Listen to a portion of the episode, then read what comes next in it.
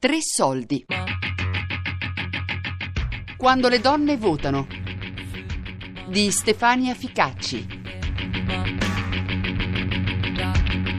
Ci credevamo, insomma. per me cioè, la donna era considerata meno dell'uomo e non era giusto, in tutti i sensi, non soltanto in quello che era l'ambiente lavorativo, ma anche nei rapporti privati, anche nel rapporto di coppia. Cioè, la donna sembra sempre che o è quella cretina o è quella cattiva cioè, sembra quasi che non ci fosse un'eguaglianza con l'uomo, nel bene e nel male, per carità.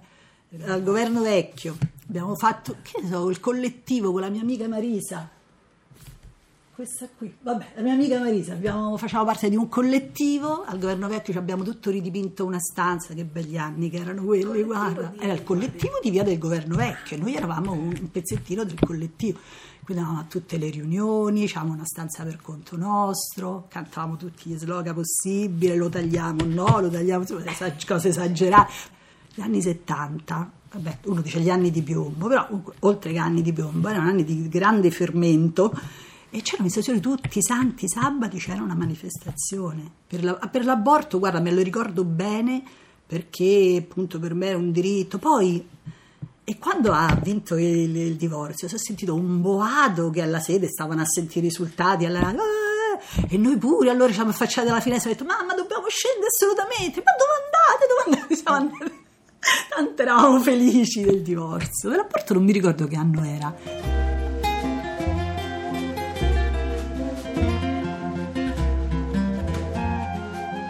Agli inizi degli anni 70 migliaia di ragazze affermavano il loro diritto non solo ad esistere, ma a vivere.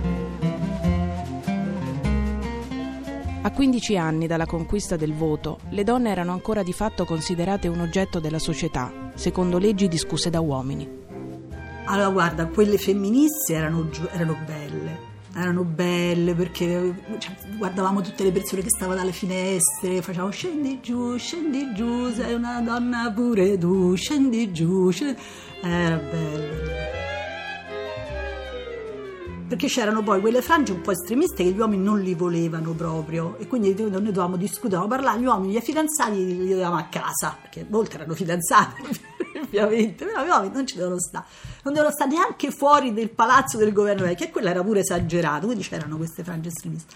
E poi c'erano quelli come noi che non eravamo così estremiste e volevamo soltanto che le donne si svegliassero un po', che, insomma, che ci credessero di più al fatto che perché tutto sommato le conquiste che ci sono state, il fatto che le donne sono riuscite a lavorare meno ore rispetto a... non sono mica tanto lontane, parliamo di 50-60 anni fa, quindi quando 20 anni fa facevo... 20 anni fa, scusa, 40 anni fa facevo queste manifestazioni, erano cose dei 20-30 anni fa, non erano cose tanto passate. Eh? Eh, poi io ero un po'... Mm, una donna d'altri tempi, de- dedita a casa, figli, famiglia, facevo solo quello. Eh, poi ti accorgi che i figli crescono e hai un sacco di tempo a tua disposizione e non sai cosa fare. Eh, per seguire mio marito ho rinunciato anche a un lavoro che avevo a Palermo, quindi mi sono arrivato a un certo punto mi sono accorta che comunque avevo, avevo bisogno dei, dei miei spazi.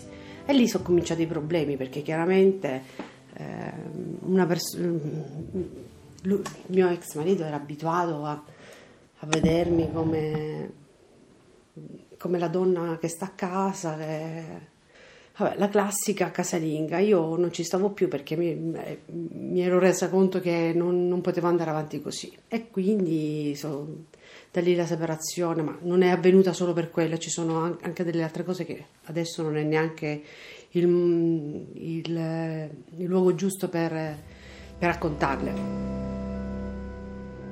E io mi sono sposata perché veramente ero fidanzata.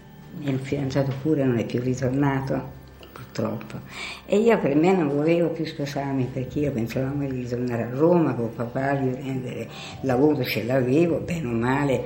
E invece le cose non sono andate così, perché mio fratello quando è ritornato dalla guerra e a casa con noi non è voluto rimanere perché lui non sopportava venendo a casa che non c'era più la mamma. E sono rimasta al paese lì, papà è lui che mi ha voluto che io sposassi, mi sposassi, cioè cosa fai sola? ha insistito lui perché sennò io non ormai non avevo più. Non si voleva sposare? No, ormai non avevo più interesse, niente. Però poi dopo ci ha avuto due Ecco, figli. io quella la cosa mia era i figli, i bambini, a me piacevano tanto i bambini, altre volte quando andavo a Villa Borghese andavo sempre dove stavano i bambini. Questo fatto dei dei bambini e io mi sono sposata per loro.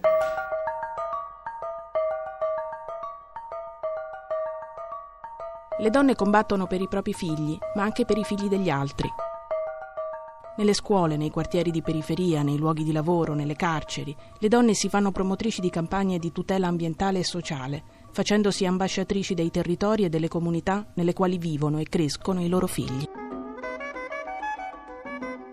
Cioè, sì, le mamme in modo particolare si sono mosse tantissimo. Mi sembra che ci sia proprio un comitato delle mamme, eh, eh, perché, perché molte, hanno, cioè, molte hanno perso anche i loro bambini, molte hanno i bambini che hanno, ah, cioè, sono bambini che hanno diciamo, tumori nascono con tumori, cioè sviluppano tumori in età mm, cioè, due, tre anni, non è una cosa normale.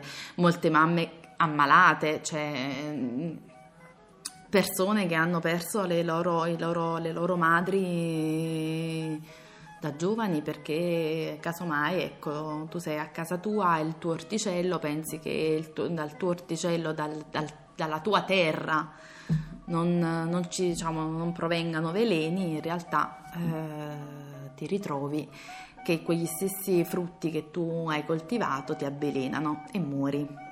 Oppure che ti costruisci la casa in un territorio con campagna e dopo tot anni arrivano eh, le, insomma arriva il governatore che sia insomma chi predispone i vari comitati per la gestione dei rifiuti dai nazionali ai, ai regionali che ti fanno che dicono va bene allora qui mettiamo la discarica cioè e le mamme naturalmente eh, hanno, le donne sono state forse una, una forza in più diciamo, nel movimento, diciamo, nello schieramento contro diciamo, deter- quelle determinate politiche.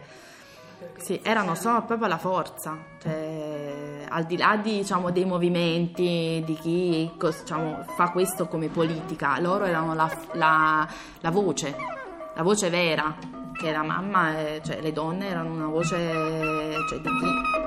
Cioè, perché sono quelle là che vivevano, diciamo, quando anche c'è stata la, l'inaugurazione dell'inceneritore di Acerra, mi ricordo proprio alcune immagini di queste mamme schierate, di queste donne schierate in prima linea, sì, perché sono quelle che comunque, ecco, parlando anche di quei territori dove ancora c'è, cioè sì, ci sono professioniste, però ecco, le, le- la- le donne, la maggior parte stanno a casa, cioè curano i propri figli, c'è un altro tipo di...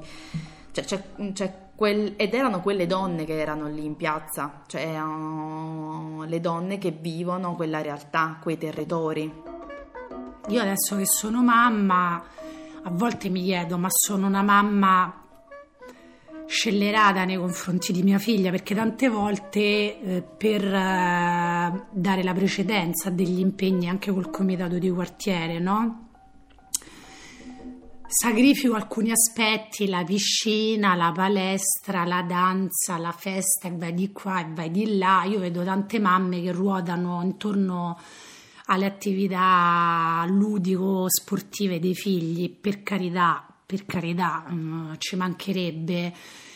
Però invece di questi figli pure farli stare, f- mm, portarli alla partita quattro volte a settimana, a karate cinque volte a settimana, ginnastica ritmica 18 volte a settimana, li portiamo a curare un'aiuola, a fare un'attività tutti insieme, invece che poi stare in questi posti al chiuso che sono comunque posti, cioè la socialità, la condivisione lo sport anche in questo senso ovviamente sono importanti. Però diciamo che mi piacerebbe vedere alcune volte un impegno, una dedizione anche per, eh, per al- un altro tipo di attività, un altro tipo di, di, di, mm, di impegno proprio.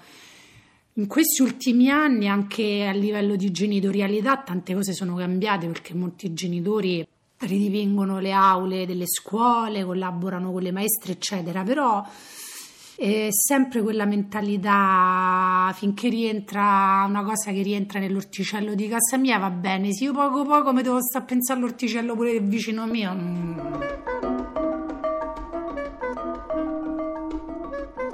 Allora, io mi chiamo Daniela Di Trapani, sono nata mm, 51 anni fa a Palermo e, e vivo a Roma dal 1990, quindi mm, un bel po' di anni.